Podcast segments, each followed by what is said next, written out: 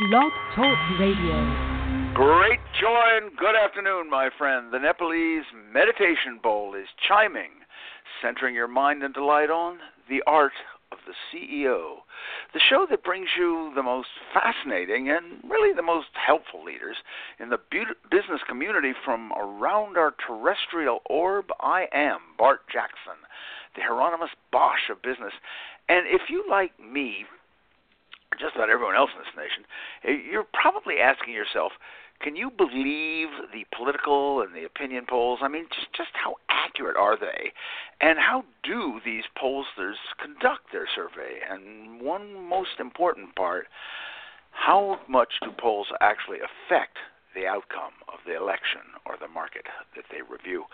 And well, my, but we are in good luck today, my friend, because we are going to lay it all bare with a very expert and articulate help of Dr. Krista Jenkins, uh, Director of Public Mind Polling Services and the a political science professor at Fairleigh Dickinson University, and she will be our guiding Virgil as we descend into the very heart of the polling process. We're going to see the challenges, the flaws, and we're going to see this trade's most amazing and important important achievement. It, it, this is going to be fascinating. So, whether you are an attorney who has just penned a new book on feminine law and is trying to grasp public perception, like Jill, or you're a, a robot making CEO seeking to blend human and electronic understanding, like Wendy, pull your chair up a little closer. Join our feast of wisdom, all carefully cuisined to make your careers thrive and your ventures flourish. Chris, I'm so glad that you could come by today and demystify the, the polling process for us. Thank you. I'm happy to be here. Oh, that's great. Now, you are uh, a, a professor of political science at Fairleigh Dickinson University, and you're director of this very unusual academic entity, Public Mind. So uh, let's let's really sort of go straight to the underbelly of, of accuracy do your polls work? I mean, does surveying a thousand people really accurately reflect the actions of 300 million people or 235 million voters? I've always sort of viewed it like, you know, grabbing the tail of the elephant and predicting what it all looks like. It does, uh, despite some of the bad press that the polling op- polling field has has got in recent uh, months with the uh, outcome of the presidential election and the controversy about pollsters missing the mark in some important state races. Um, uh, despite all of that, we have good evidence that um, polling remains a very accurate way of gaining a sense um, of what large populations are thinking and also what they are doing. Um, and that's largely a consequence of the fact that we, you know, telephone surveys still use what's called a probability sample, which means that everybody uh, in your population of interest has an equal chance of being selected. So there's nothing systematically biased about how you're finding people to be in your sample. So therefore, you're able to generalize to these larger populations. Right, I see. So you're not going by a particular action, and, and, and which of course gives you a much better chance of getting some a random and honest sampling. Well, uh, could you give us some a uh, couple of examples uh, with some actual numbers that you've come pretty close to, that you've come really close to in the past? Anything? Sure. Well, I have been um, at the helm of Public Mind um, here at Fairleigh Dickinson University since 2012, and so I have been um, here for one gubernatorial election. Uh, that was the reelection of Governor Chris Christie back in 2013, um, mm-hmm. and well, Public Mind. Yes, and Public mm-hmm. Mind um, came within. I don't have the exact number committed to memory, but it certainly came within a very very small uh, percentage of, of, of accuracy relative to the actual um, uh, the actual results. And so I, I just want to do I, I do want to just also talk a little bit really quickly about the, the difficulty. I think that oftentimes people look at pollsters and they judge their merits on the extent to which they're able to predict election outcomes. And that is sure. a very difficult thing to do because what you're ultimately doing is you're trying to predict the behavior of a population that really has yet to materialize you know you're trying to argue you're trying to look into the future discern who among your sample are actually going to turn out to vote and also discern how they're going to cast their vote. And that's a very difficult thing to do. I think it's unfortunate that so much emphasis is put on understanding uh, someone's worth on the basis of how closely they're able to predict elections, uh, but that's the world that we live. Yeah, well, we we all face it, and I I think I I'm very impressed with how close you were because that that last that election, the the second Christie election was was very uh, highly uh, combated and, and contest, uh, with people contesting on all sides. It was uh, to to get that close. I'm I'm very impressed. So, with that sort of tempting nosh at today's feast of wisdom, uh, allow me now to fulfill my duties as proper host and lay before you a few utensils for furthering today's feast. And first utensil, as I always do, allow me to remind each of you hearing my voice that the good Lord has gifted you with the title and privileges of Chief Executive Officer of yourself. And since that's really the most important position you will ever hold in your career, allow me to ask will this be the day that you look at your ambition and determine if you're not making it a handle to let others steer you toward their own benefits? Or will you continue to salivate on cue and allow your own greed to make you an inadvertent pushover? The choice, my friend, is truly yours. And as a second utensil, I can sense your yearning to steep your lips into a little laughter and taste the scriptural recitation from the 101 Best Business Quips book. So I have it in my little paws here. And okay, here we go. Here we go. This is number 43. Harvard Business Review studies, quote, prove that the ideal tenure for a CEO is 4.8 years. Apparently, given another 45 days, uh, the CEO will destroy the firm. Krista, does that sound like a, a, a, a sound stat to you?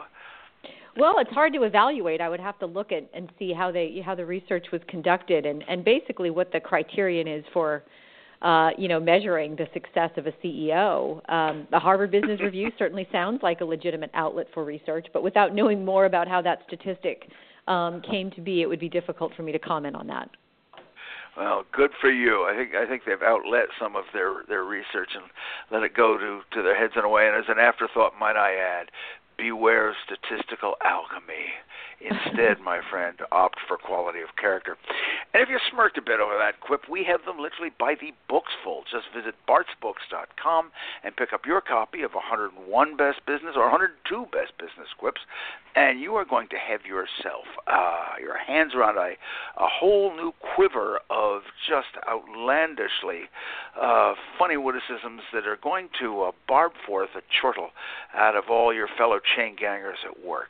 And as a third utensil, I think we should appropriately entitle this one the consensus spoon. We proffer you the answer to last week's business quiz. Quip, I'm sorry, last week's business quotation. Straighten up, boy. That is the name of the author who noted, "Write what you know." That should leave you a lot of free time. Uh, those were Write what you know. That should leave you a lot of free time. Uh, that, those words were spoken by none other than the remarkably insightful uh, Pulitzer Prize-winning poet, Mr. Howard Nemerov. And stick with us because later on in the show, blurting your way comes another enriching quotation. And if you are among the learned souls who knows the author of that quote, simply scribble that sage's name down as you believe him or her to be and email it right off to info at bartsbooks.com. That's info at B A R T S B O O K S dot com. And if you are correct, your knowledge will earn you a marvelous gift freshly disemboweled from the dungeons of Bart's Books bookstore. so, with utensils in hand, my friend, gather up all your personal opinions and let's lay them at the feet of the very wise uh, political opinion pollster, Dr. Krista Jenkins. Krista, uh, I'm interested in what led you into this field? I mean, you teach courses in political behavior. You you came as a political scientist. Have, have you always sort of sensed that the that American politics is more than its leadership? That there's some sort of a, a mysterious mass of populists directing our nation in ways we don't realize? Oh, sure. I mean, when you're when you're trained um, as a political scientist, you know, you go to graduate school for this um, a big part of your training is trying to understand uh, public uh, public opinion. And of course, the foundation of public opinion is survey research. Uh, it's basically how we kind of know what we know about what the public is thinking and doing. Um, and that then led to, you know, uh, trying to understand not just the, the substance of public opinion, but the methods behind understanding it. And um, so, yes, I, I, was I was initially recruited here at the university to be a professor, which is what I uh, continue to do and teach classes. But then my survey research um, training in graduate school led me to then take over uh, the poll here at FDU. Okay, now you say you've been uh, with Public Mind. You've been directing Public Mind since 2012, right? Yes. And uh, what uh, what drove that into existence? Where did that come from? Tell us. Well, it's interesting that you said at the beginning uh, your opening remarks um, suggested that uh, public mind is is you know potentially unique at a at a at a university, um, and that's that's somewhat true. Not every university has a public opinion poll, but increasingly, I think we've seen uh, colleges and universities doing what FDU does, which is uh, start their own public opinion polls and uh, you know conduct what are called public interest surveys um, that you know ask people questions about government and politics and kind of popular culture issues, and then that generates press releases, and then that generates name recognition among the population in regard to the university that um, houses that particular public opinion poll. So I'm sure people have heard of the name Quinnipiac University. Um, prior mm-hmm. to the start of the Quinni- Quinnipiac poll, I would argue that uh, fewer people knew what Quinnipiac University was. So, oh, absolutely. So um, FDU has I thought it was started... a sport played by wizards, but what do I know? yes, so um, so FDU basically did the same thing and started uh, Public Mind. Um, so to some extent, uh, Public Mind is a marketing arm of the university, but at the same time, I think over the years it's grown into something much more uh, we are now looked to for um, insights and analysis and trend data on particularly issues in the state of New Jersey, which is where we're based. Hmm. Uh, we do do some national polls, but for the most part, I think our focus is on understanding really what is going on in the Garden State. Huh, enough work as it is. Uh, and if if I'm starting such a, a polling group, um, I, I need authority. I mean, people have to trust me. So, uh, how do I get the American Association for Public Opinion Research to uh, accept my findings or, or, or, give me credence? Sure. Well, AAPOR, as it's known in the business, A, uh, the American Association for Public Opinion Research, is not really in the no. business of accepting findings. They are sort of our professional oh. association. And so, right, what right. AAPOR does is basically work to establish standards that we should all um, uphold in doing polling work. Obviously, transparency is key so that anyone who is interested in whatever findings you're disseminating can not only get the numbers but also understand how that number uh, was arrived at. You know, what were the what was right. sort of the the work that went into um, that particular poll. Um, and you know, AAPOR is also a fabulous organization for uh, pulling together the brightest minds in the industry when major questions of polling um, policy come up. So, for example, beginning of the show, I talked about how recently pollsters, I think, have um, increasingly come under scrutiny for what happened in the 2016 presidential election. Um, sure. And it's a valid question. Um, AAPOR has put together a sort of a blue ribbon panel of people to examine that question and try to unpack what happened so that all of us can benefit from the wisdom that they uh, arrive at by looking at these particular state polls that were off in their prediction of who would win those uh, particular state. Oh, uh. You know, so I mean, they're they're the ones who would tell me, uh, don't send somebody around in a white sheet and a hood when you're taking a door-to-door poll, stuff like that. well, hopefully you wouldn't need AAPOR for that, but nonetheless, yes. Oh, okay. uh, yes, sort if, of are. if you do, uh, yeah. Anyway, if, if you've just joined us, you're, you're listening uh, for some strange reason to the Art of the CEO radio show, which every Tuesday at 2 p.m. Eastern Time streams magically through the profoundly misperceived realms of cyberspace. Where and you are here you may listen and download it by visiting blogtalkradio.com slash the art of the CEO, or you may find other all the shows to download at theartoftheceo.com. That's theartoftheceo.com. And now, uh, while we have uh, we, have sort of got the, the structure, uh, let's let's turn to the process. Let's let's fill it up.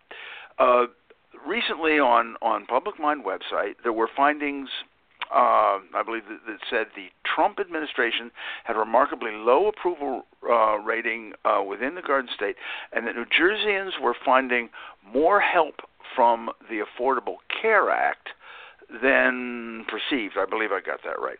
Uh, okay, give a, uh, let's just take those those findings. give us a sampling. How did you go about conducting this survey and come up with these findings? How did you sort of how did you set the poll up originally? Sure. So the first thing you do is obviously you draft your questionnaire um, and you write questions that are designed to be um, objective, uh, certainly not leading anyone in a direction of a of a particular response.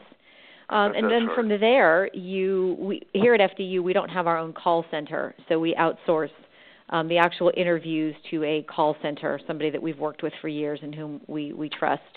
And they are the ones. You don't do students. Uh, to, to, we don't. don't no, we're no. Okay. We don't have. We don't have our own call center, so we outsource that. Oh. Um, the call center then places the calls, and um, that in and of itself is a whole, I think, other conversation. Um, because we, we sample both uh, landlines and also cell phones means that uh, I think our, our current split is about 60-40 uh, landline Oh. to cell ratio. And um, so the interviews are conducted, and then it's it's all transcribed uh, quantitatively, and the data is sent back to me for analysis. And then from there, it's simply a matter of looking at the top line numbers. Uh, you know, just basically the people who say X and Y and all of that, and then you look at the the demographic differences. So, for example, do men and women see things differently? Do Democrats and Republicans see things differently? And then that generates uh, fodder for press releases, and that's basically how the process works.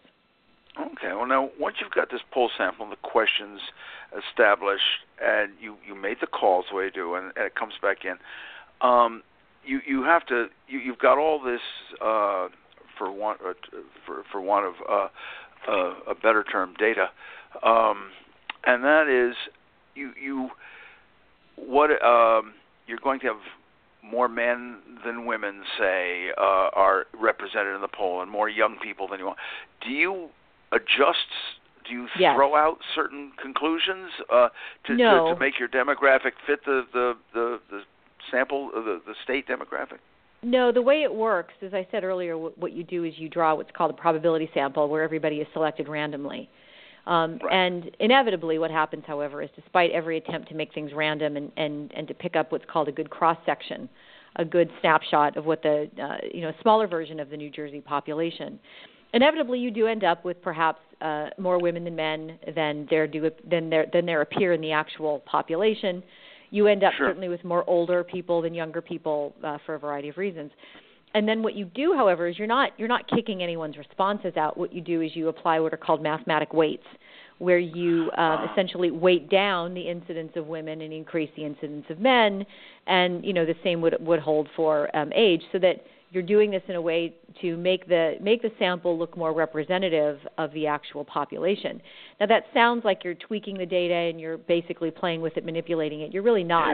The Yeah. weight, assuming that you have a, a good sample, um, your your weights are going to be rather small. And um, but that needs and you're weighting done. it to fit the demographic of the your area, Correct. your desired area, the state, the, the nation, or whatever.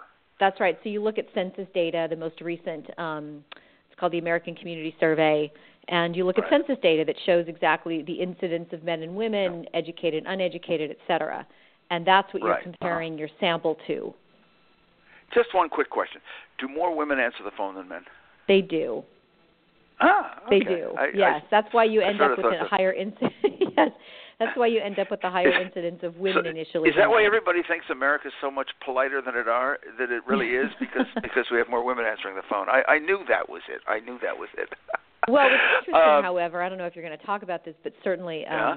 You know, when we talk about uh, the, just the, the simple willingness of people to even answer their phone if they don't recognize Sure. the number, I, I'm not, Mhm. you know, I'm not sure how much gender even affects that. I think it's a universal uh, unwillingness that's, that we're seeing increasingly in the part of Americans. As more and more calls come in, even Yeah. in ads on cell phone, which are a relatively new phenomenon, and that's yeah, resistance is going to go up. Okay, now after Krista's uh, really sort of enlightening of the opinion prognostication process, uh, I think it's time to gently take a brief sorbet from the Feast of Wisdom and allow me to introduce to you the company by whose good graces we're here today. And that firm is Prometheus Publishing, creator of, among many other divisions, Bart's Books Ultimate Business Guides. And you may visit bartsbooks.com to explore a wide wealth of really practical wisdom and ideas from business masters. And this very day, Prometheus would like you to take a look at one of its books entitled So That's How They Do It Tactics from Business Masters. And this is one of my favorite book projects, uh, primarily because of the readership.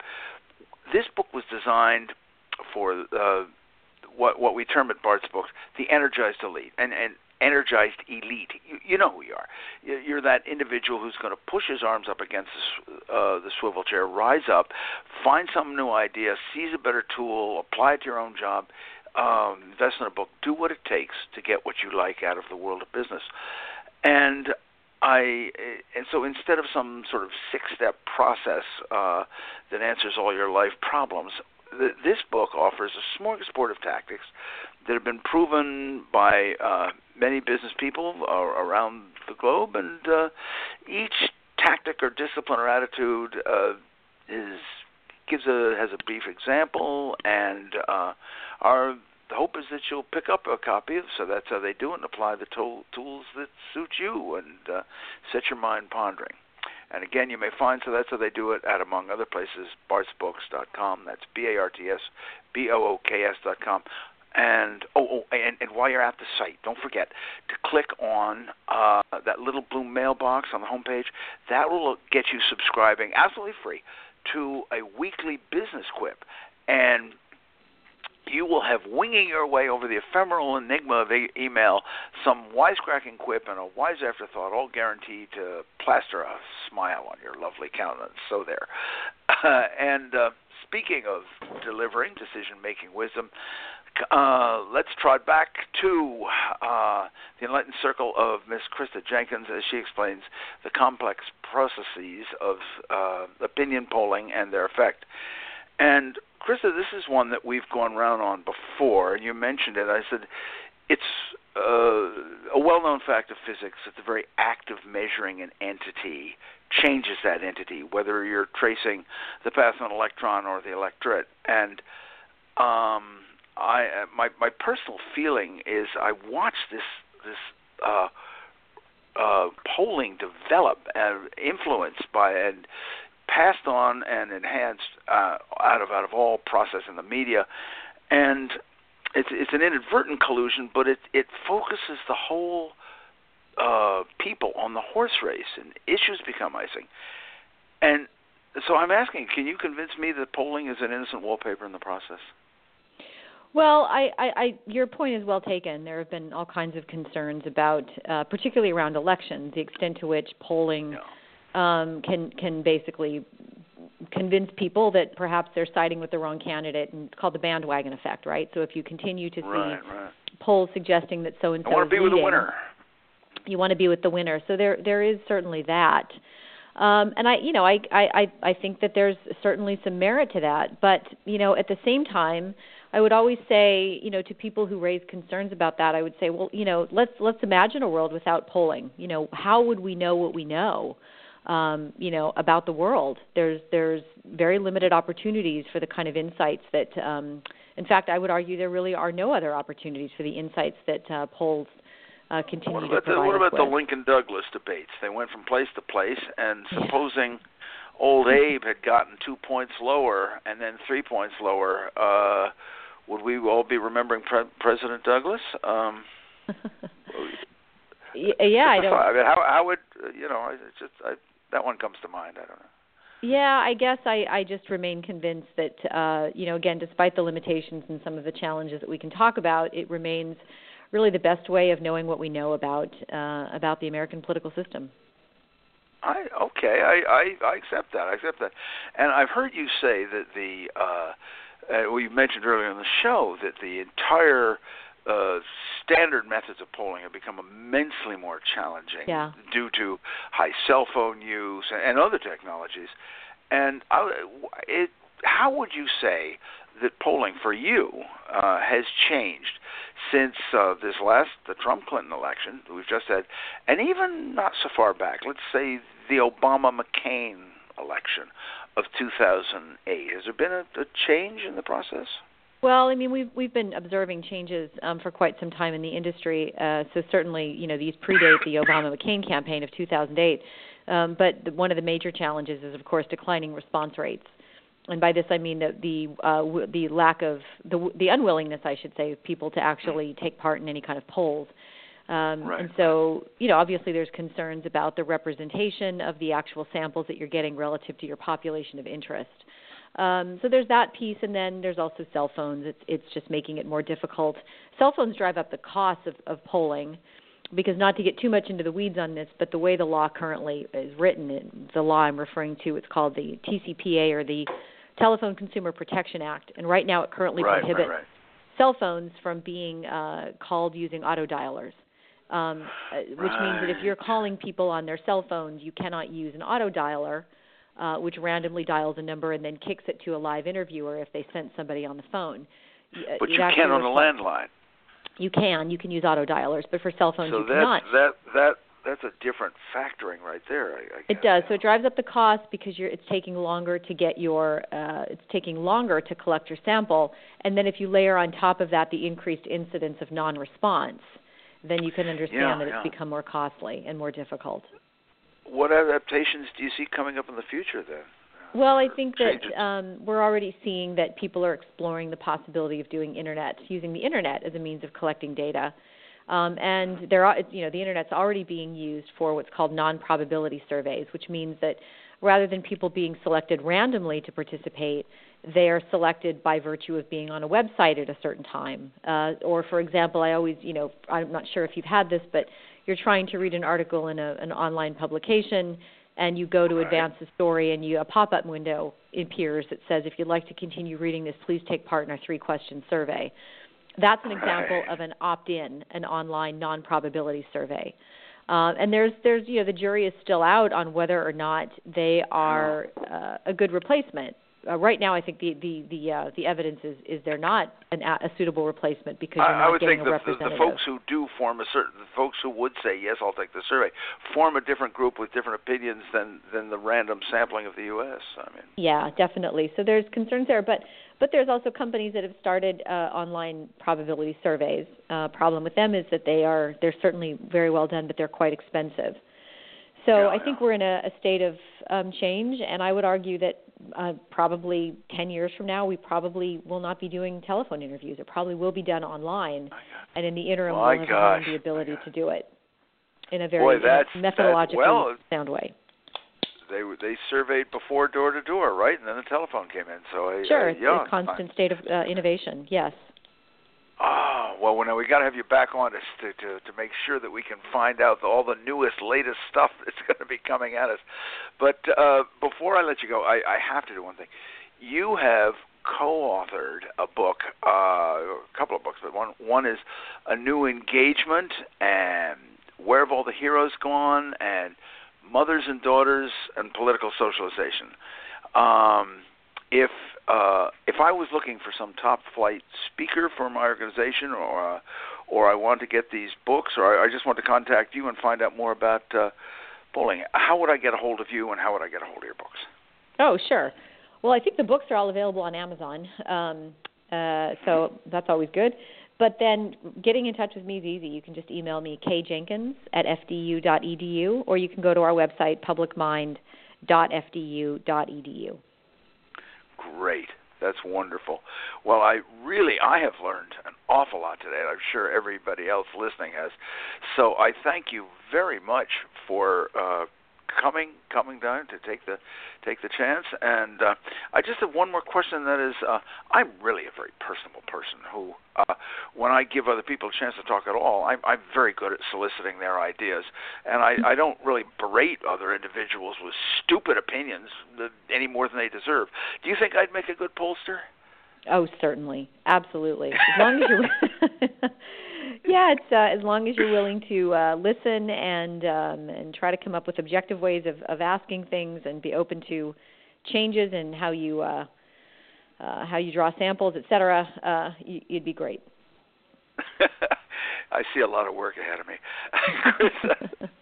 Thanks very much for coming on. This this, Okay. this is just wonderful. I've really enjoyed it, and Pleasure. we're, we'll we'll have you back as soon as, and and keep up with the changes as they go ahead. Thank Very you so good. much. Thank you. Take care.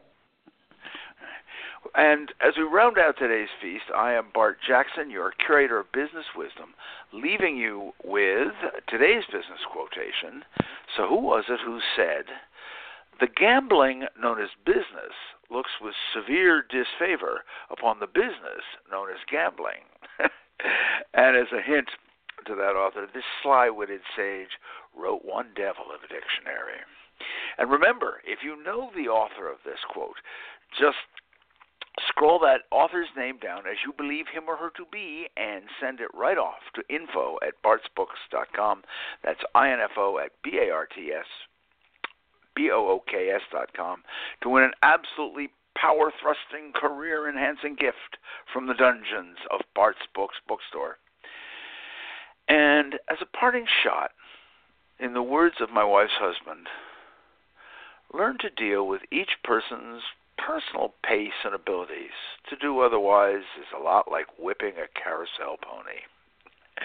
And do tune in next week to The Art of the CEO because we're going to bring you one of the nation's top board of directors and CFOs, the fascinating Mike Marty, whose intriguing tales will draw back the veil on all corporate governance and reveal just how major firms like Nabisco, Samsonite, Keurig all both soar and flounder good, great stories are going to be coming your way. And to you, gleefully who have been gleefully sharing our feast, I hope you've enjoyed the art of the CEO as much as Krista and I have enjoyed bringing it to you. And remember that you may download this and all our shows at blogtalkradio.com slash the art of the CEO. And finally to you who have honored us with your time, may I say, as always, it has been a privilege. I thank you.